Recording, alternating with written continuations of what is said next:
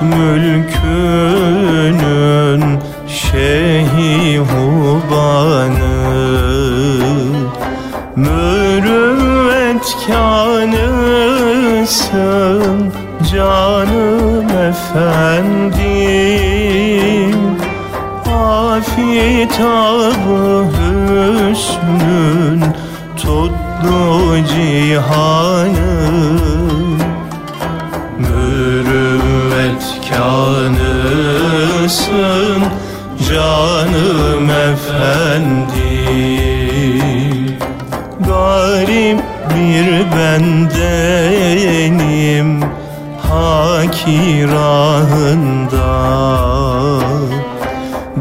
Devretsin her demin hoş penahımda. Saye-i lütfunda İzzü cahında Mürüvvet kanısın Canım efendim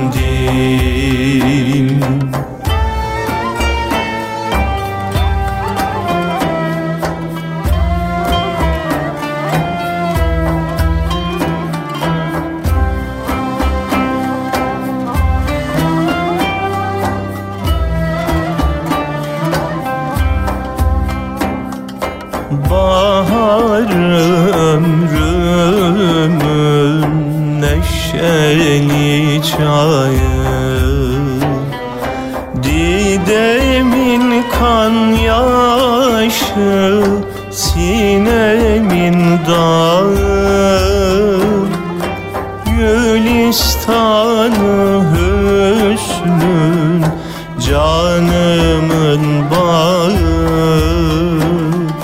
Mürüvvet kanısın canım efendi.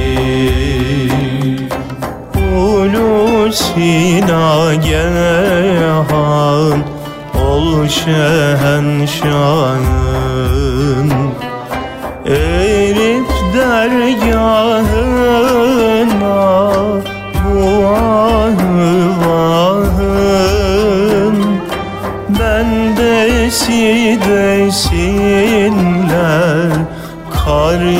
Karibullah'ın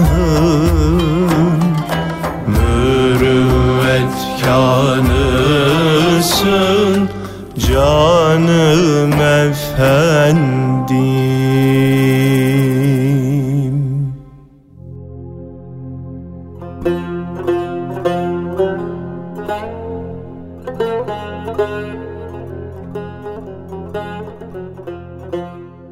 Erkam Radyomuzun pek kıymetli dinleyenleri bendeniz Mehmet Hadi Duran. İlahi Nefesler programımızda sizlerle birlikteyiz efendim. Filozof Beydeba'nın Kelile ve Dimne hikayelerini okuyorduk. Ve bugün 5. fasla geldik. Kazanılmış nimetin korunmasında dalgınlık veya dikkatsizlik gösterilecek olursa elden çıkması muhakkaktır. Bu fasılda bu prensipler işlenecek ve bu prensibi destekleyen hikayeler ve masallar anlatacak filozof Beydeba. Filozof Beydeba, Debleşem Şah'ın isteği üzerine 5. vasiyetin iç yüzünü anlatmak için demiş ki, Evet padişahım, dalgınlık ve dikkatsizlik her şeyde fenadır. Hatta insan bir devleti, bir nimeti ele geçirdikten sonra onu korumada dikkat etmeyecek olursa o nimetin elden gitmesi muhakkaktır. Birçok tecrübelerle sabit olmuştur ki bazı şeylerin ele geçmesi daha az zahmete muhtaç olup elde ettikten sonra korunması ise daha çok dikkat ve itinaya ihtiyaç gösterir. Hatta bir kaplumbağa hikayesi duymuştum ki fazlasıyla akıllı ve zeki bir maymun ile pek kolay dost olabildiği halde dostluğu muhafaza edemediği için elden gittiğini teessüflerin ise fayda vermediğini acı şekilde anlatmıştır. Debleşem Şah hikayenin nasıl bir şey olduğunu sorması üzerine Beydeba anlatmaya başlamış. Maymun ile kurbağa Yeşil Deniz adalarından birini maymunlar istila etmişler. Kerdan adında bir padişahları varmış. Bütün maymunlar ona merbut ve itaatkar imişler. Bu sebeple rahat ve huzur içinde yaşıyorlarmış. Nice yıllar padişahlarının idaresi maymunları şiddetli hayat rüzgarının akıntılarına karşı korumuş, gün olmuş kerdan yaşlanmış, ne gözlerinde fer ne de aklı başında kalmış ve bir zaman sonra hükümet işlerini hiç göremez olmuş. Kerdan'ın akrabasından genç bir maymunda padişahlık hevesini sezen maymunlar yavaş yavaş ona imtisal etmişler. Tedricen bütün idare onun eline geçmiş. Kerdan ise kuşeyi uzletine yani yalnızlık köşesine çekilmiş istirahatine bakmış. Fakat çekildiği köşe sair padişahların kıskanacağı bir yermiş. İçerisindeki çeşitli meyveleri ve akarsularıyla sanki bir cennet imiş. Bir gün kerdan dolaşmaya çıkmış. Güzel bir göl kenarında büyük bir incir ağacının üzerine oturmuş. Bal gibi incirlerden yerken istemeyerek bir tanesi elinden havuza düşmüş. Düşen incirin cum diye çıkardığı ses kerdanın pek hoşuna gittiğinden ondan sonra bir inciri ağzına ve diğerini de göle atarak düşen incirin sesiyle eğlenirmiş. Meğer göl kenarında ve incirlerin düştüğü yere yakın bir yerde bir kurbağa varmış. Maymunun ağaçtan attığı incirleri kendisi için atıyor zannıyla alıp alıp yiyormuş. Karnını doyuruncaya kadar yedikten sonra bana böyle Allah için bu nimeti ihsan eden bir zata teşekkür borçtur diyerek ve dilinin döndüğü kadar ihtiyar maymuna teşekkür etmeye başlayınca kurbağanın bu saflığı maymunun hoşuna gitmiş. Hazır çekilmiş olduğu köşesinde başka bir dostu bulunmadığından da kurbağayı kendisine dost edinmiş. İkisinin de karınları en güzel, en tatlı incirler ile doymuş bulunduğundan kurbağa ile kerdan ahbaplığa başlamışlar. Kerdan herkes için bir dostun lüzumunu söyleyerek dost edinilecek zatın gayet akıllı ve anlayışlı olması lazım geldiğini, bilakis cahil, naehil dost edinilirse bundan nice fenalıklar çıkacağını bir filozof tavrı ve tecrübesiyle anlatmaya başlamış. Keşmir Şahı'nın bir gecede akılsız dost ile akıllı düşmanın zarar ve faydasını anlamış olduğuna dair şu hikayeyi nakletmiş. Akılsız dost ile akıllı düşman. Keşmir ülkesinde namdar bir padişah varmış. Zenginlikte, büyüklükte onun gibisi yokmuş. Terbiyeli bir de maymunu varmış. Maymun, efendisine o kadar sevdalı imiş ki sabahlara kadar uyumaz, efendisinin başucunda bekler, yatan efendisini esen rüzgardan bile korurmuş.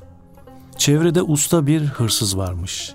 Belediye reisinin gayet semiz ve kuvvetli eşeğini çalmak, şişeci dükkanını açmak, eşeğe de bir yük şişe yüklettikten sonra bunu sermaye edinerek ticarete başlamak arzusuna düşmüş. Arzusunu gerçekleştirmek üzere sokağa çıkmış. Kendisi gibi bir adamı da vakitsiz sokakta görünce ne maksatla gezindiğini sormuş hırsız olduğunu fakat o şehirli olmayıp başka bir yerden Keşmir'e gelmiş olduğunu duyunca kendi arzu ve fikrini ona açarak şu reisin eşeğini birlikte çalmak ve bir yük şişeyi birlikte aşırıp sonra da birlikte ticaret yapmak için yabancı hırsızla anlaşmış. O sırada karşılarına bekçiler çıkmasın mı? Yabancı hırsız karşısına çıkan ilk duvardan atlayıp selameti firarda bulmakla kalmamış, duvarın arkasından bekçi ile yerli hırsızın konuşmalarına da kulak vermiş.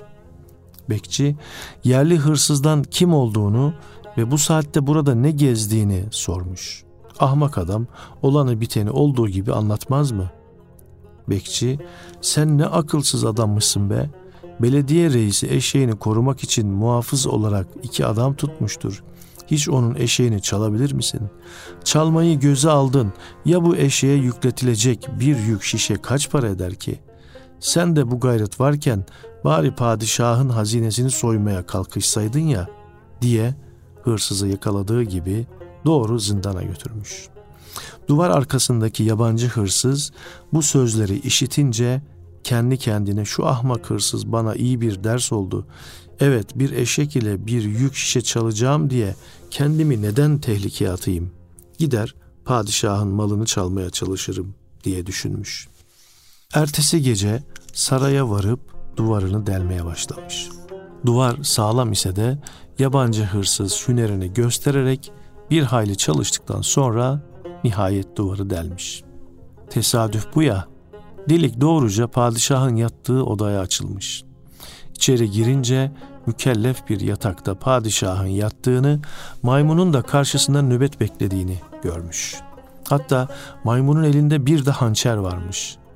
Görmüş olduğu talim gereğince padişaha kim kastedecek olursa bu hançer ile onu koruyacağı hal ve tavrından anlaşılıyormuş.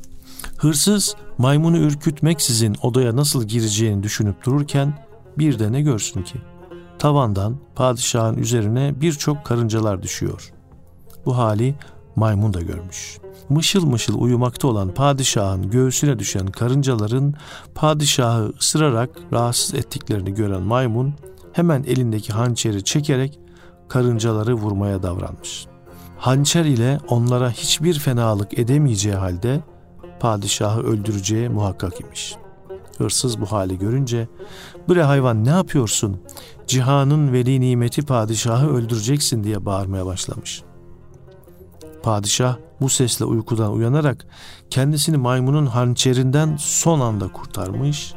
Bir de hırsızı görünce tabiatıyla ne aradığını sormuş. Vallahi efendim buraya hırsızlık niyetiyle geldim. Maksadım size kıymak değildi. Bu akılsız hayvanın sizi öldüreceğini görünce dayanamayıp haykırdım. Siz bunca alemin vedi nimeti padişahımızsınız. Ölümünüzle cihanın kan ağlamasına gönlüm bir türlü razı olmadı diye hal ve vaziyetini izah edince padişah bu adamı doğru itirafından kendini de ölümden kurtarmış olduğundan ötürü affederek epeyce de ihsanda bulunarak uğurlamış. Kerdan bu masalı anlatarak dost edinilecek zatın padişahı bekleyen maymun gibi cahillerden ve aptallardan olmaması icap ettiğini, hikayedeki hırsızın oraya fena niyetle girmiş olduğu halde akıllı düşman olması hasebiyle padişahı kurtardığını anlatarak dost seçmede herkesin kemali dikkatle davranması lüzumunu belirtmiş. Kurbağa kerdanın hikayesini can kulağıyla dinlemiş. Gerçekten dünyada sadık dost, sadık maiyet kadar iyi bir şey olamayacağı hakikatiyle beraber kendisi de böyle her sözü aynı hikmet olan bir zatla dost olmak istediğini ifade etmiş. Gerek iki dost arasında, gerekse efendi ile köle arasında sadakat ve doğruluk ihtiyacının ne şekilde bulunacağını öğretmek istemiş. Öyleyse dünyada kimlerin sadakatlerine inanmalı, kimlerin hiyanetinden korkmalı diye sorduğu bir soruya Kerdan şu cevabı vermiş. Bu meselede insanları üç kısma ayırmalıdır.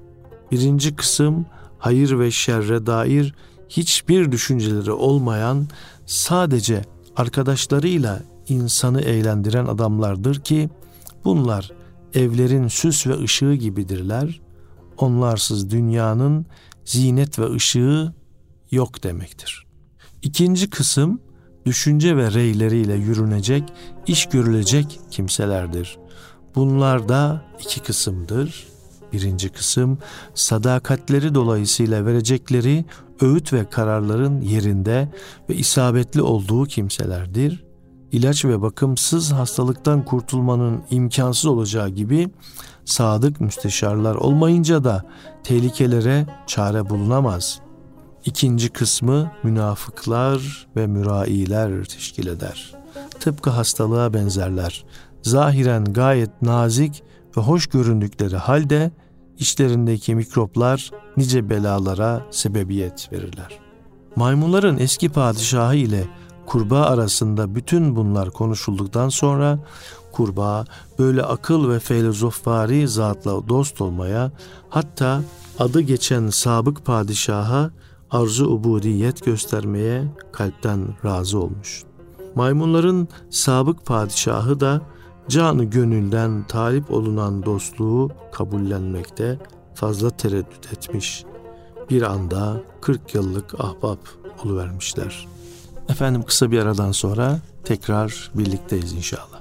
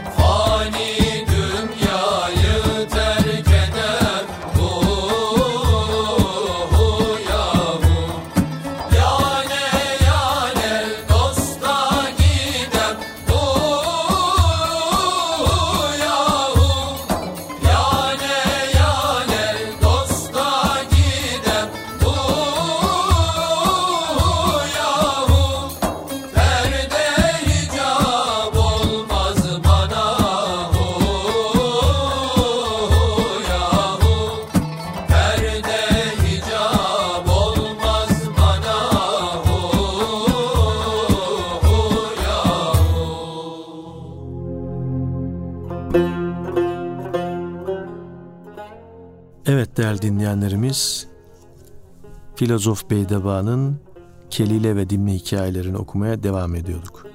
Bu hikayede biraz önce anlattığımız hikayedeki mülahazaya gelince sadakat ve münafıklığa dair filozof Beydeba'nın söylemiş olduğu sözler arasında akıl ve hikmete en muvafık olanı yukarıda yaptığı taksimdir. Fil hakika padişahlar maiyet erkanına seçecekleri kimseleri iki zümrede mütalaa etmelidirler. Birinci zümreyi teşkil edenler padişahın şahsi işlerine nezaret ederler.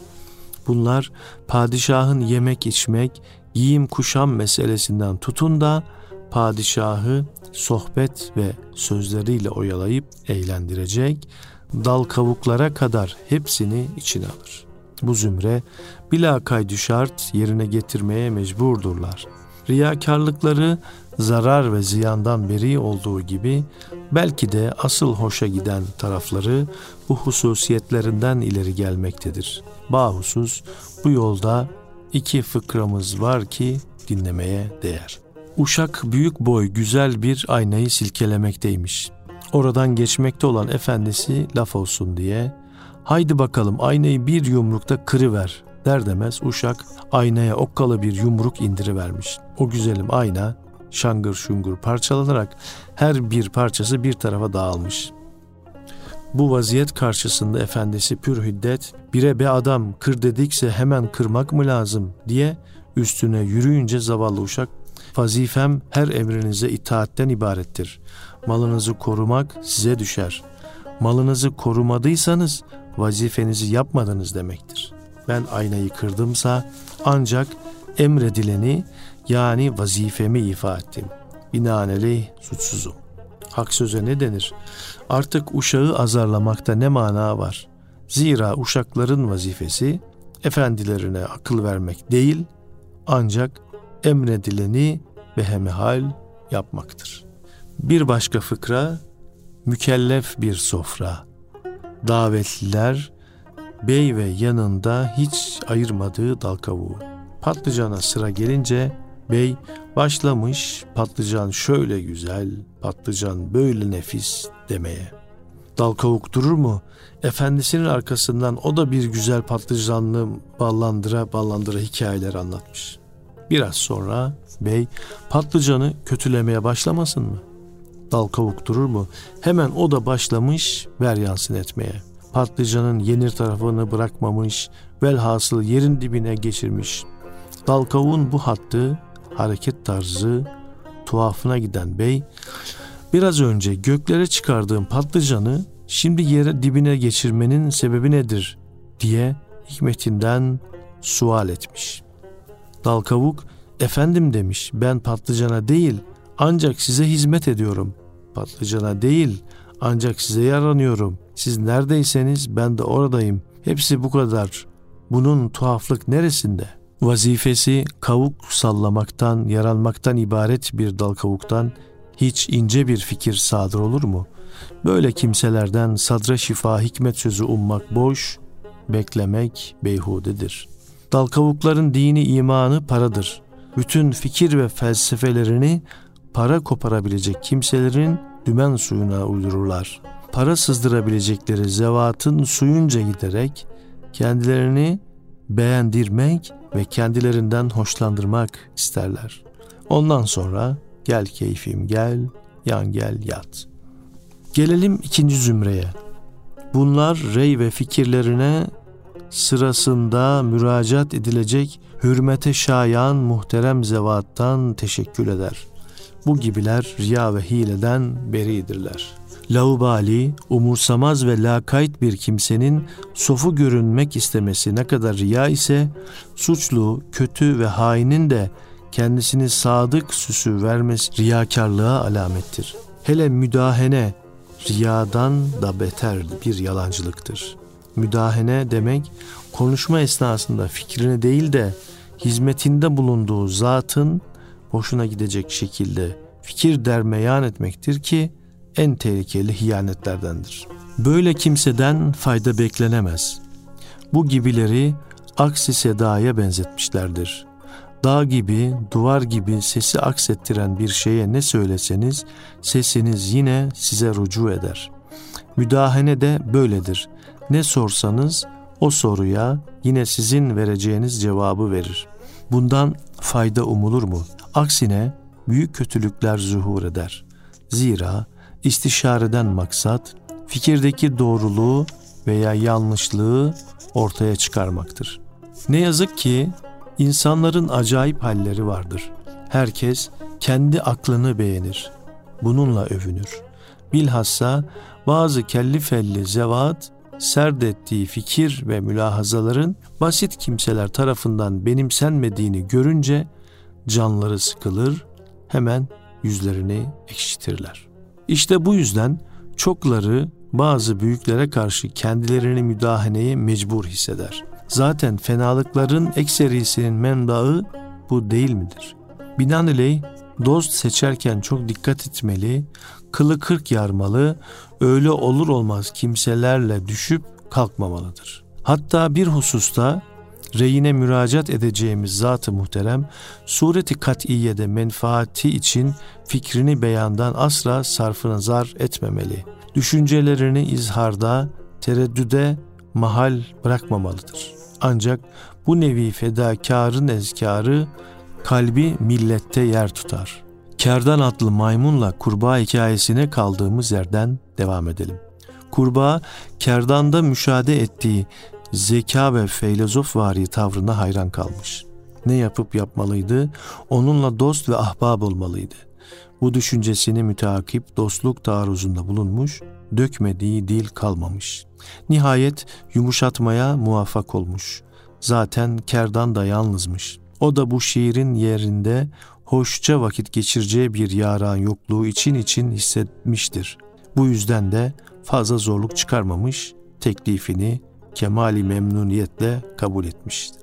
Velhasıl 40 yıl dost olmuşlar. Kerdan kalan ömrünü adı geçen dostuyla zevk sefa içinde geçirir olmuş. Hükümet işlerini artık akıl ve hayaline bile getirmemek üzere veda etmiş.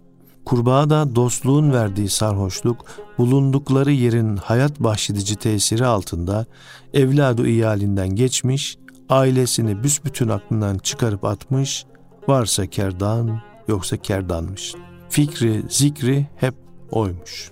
İki dost bu minval üzere hayatlarına devam ede dursun, kurbanın ailesi kocasından gitti gideli ses çıkmaması, iyi kötü bir haber alınmaması sebebiyle derin bir merak ve yese düşmüş, dert sahibi olmuş.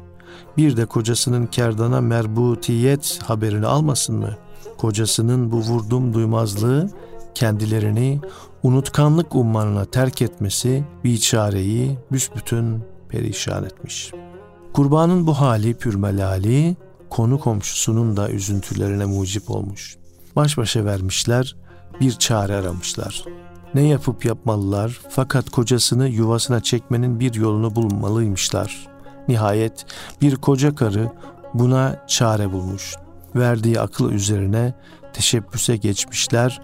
Çare maymunun ölmedikçe kurbağa için kurtuluşu muhaldir. Öyleyse maymun yok edilmeliydi. Koca karının hile ve desi sesi tatbik edilmiş. Kurbanın karısı yalancıktan hastalanmış. Adadaki komşuları kocasına giderek bari gel bir kerecik olsun karını gör sonra içindeki hasret kalır. Biçare ölüm döşeğinde diye bildirmişler. Kurbağa bunca senelik karısını son bir defa görmeyi arzuluyormuşsa da dostu olacak maymundan da bir türlü ayrılamıyormuş.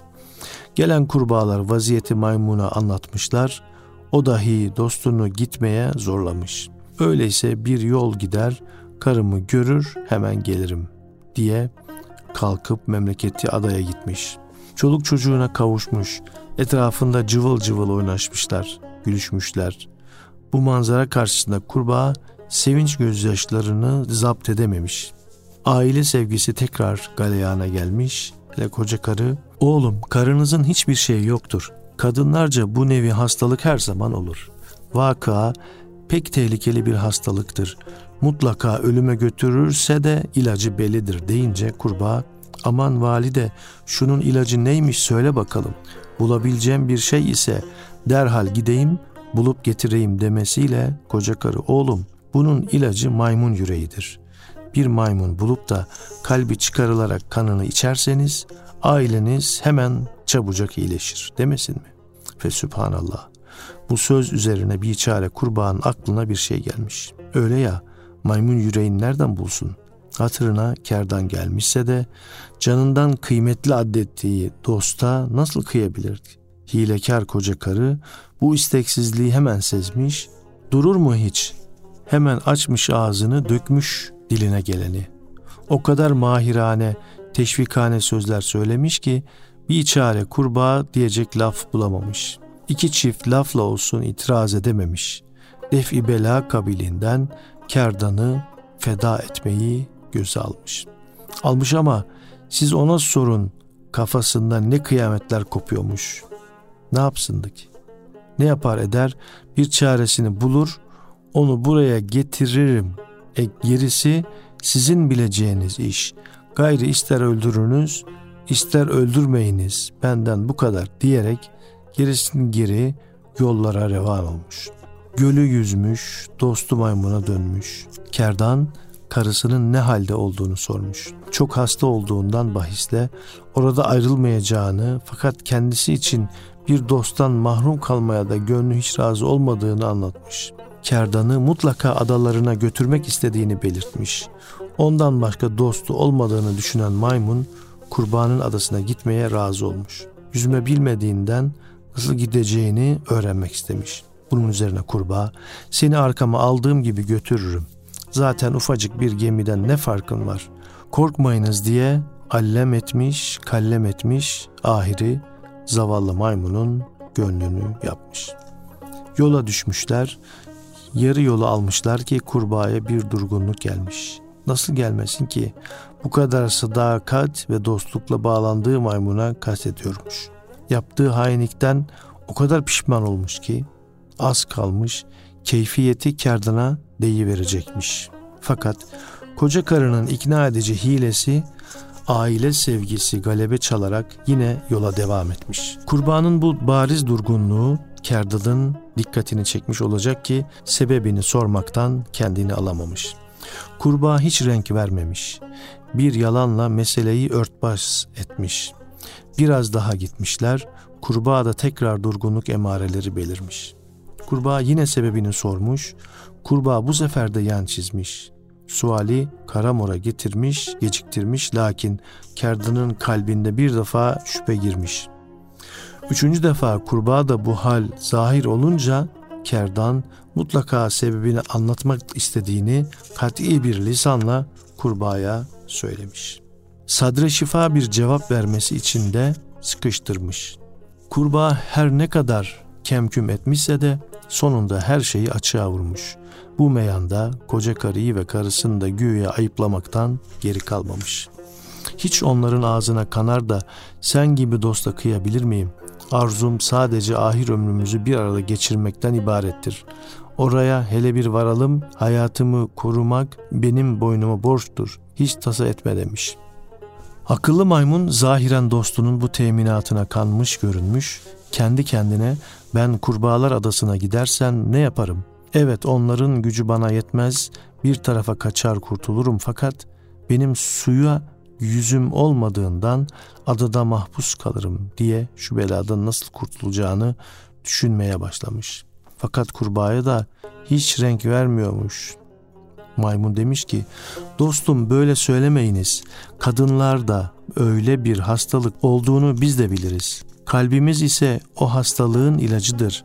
Ancak düşündüğünüz gibi kalbimiz çıkarılırsa biz ölmeyiz. Hatta ne zaman istersek kalbimizi kendi elimizle çıkarır, hasta olanlara veririz. Maymun cinsi için kalpli, kalpsiz gezmek fark etmez. Hepsi birdir. Ne var ki yola çıkmazdan evvel kalbime, ikimize de yolda ağırlık vermesin diye göl kenarında bıraktım. Madem ki sana lazımmış haydi dönelim onu alalım da öyle gidelim.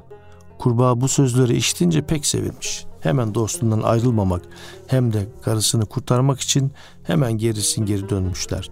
Tam göl kıyısına gelip de kerdanın ayakları karaya basınca sıçrayarak bir ağaca çıkmış ve bir daha inmemiş.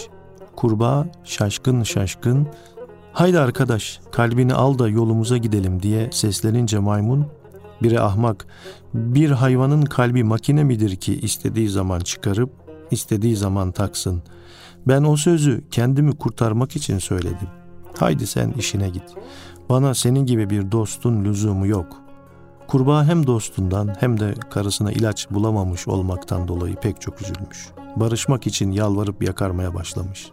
Kerdan'ın bir daha emniyet edip de onunla yola çıkmasına imkan var mıdır?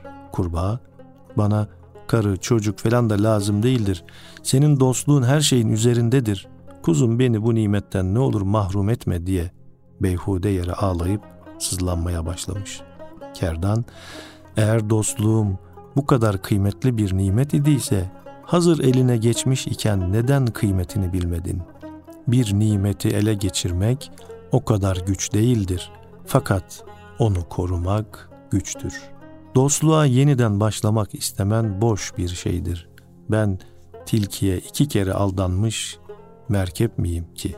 Sana o hikayeyi anlatayım da ibret al diyerek hikayeyi anlatmış. Evet değerli dinleyenimiz bugünkü hikayemiz biraz uzundu.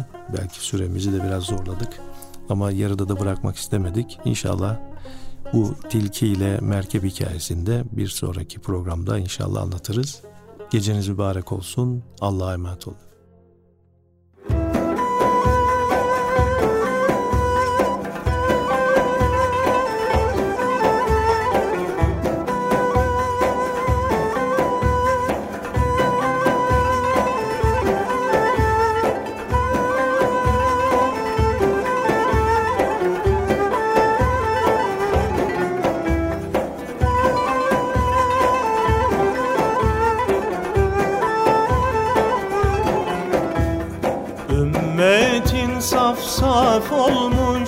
Gözleri yaşla dolmuş Ümmetin saf saf olmuş.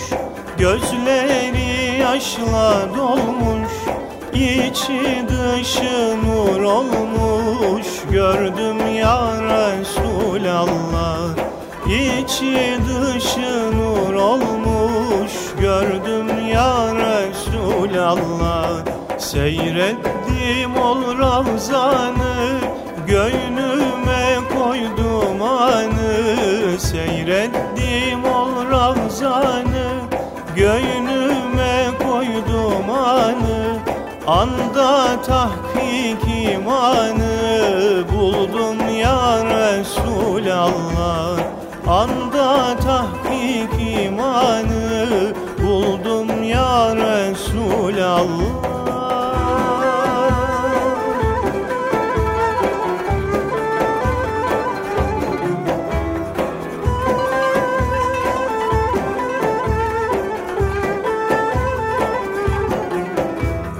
Eğilip boynum büktüm Mescidinde diz çöktüm. Eğilip boynum büktüm Mescidinde diz çöktüm. Gözümden yaşı döktüm Coştum ya Resulallah. Gözümden yaşı döktüm Coştum ya Resulallah Durdum seyrine daldım. Ravzana bakıp kaldım. Durdum seyrine daldım. Ravzana bakıp kaldım. Sonsuz feyizler aldım. Doldum ya Resulallah. Sonsuz feyizler aldım. Doldum ya Resulallah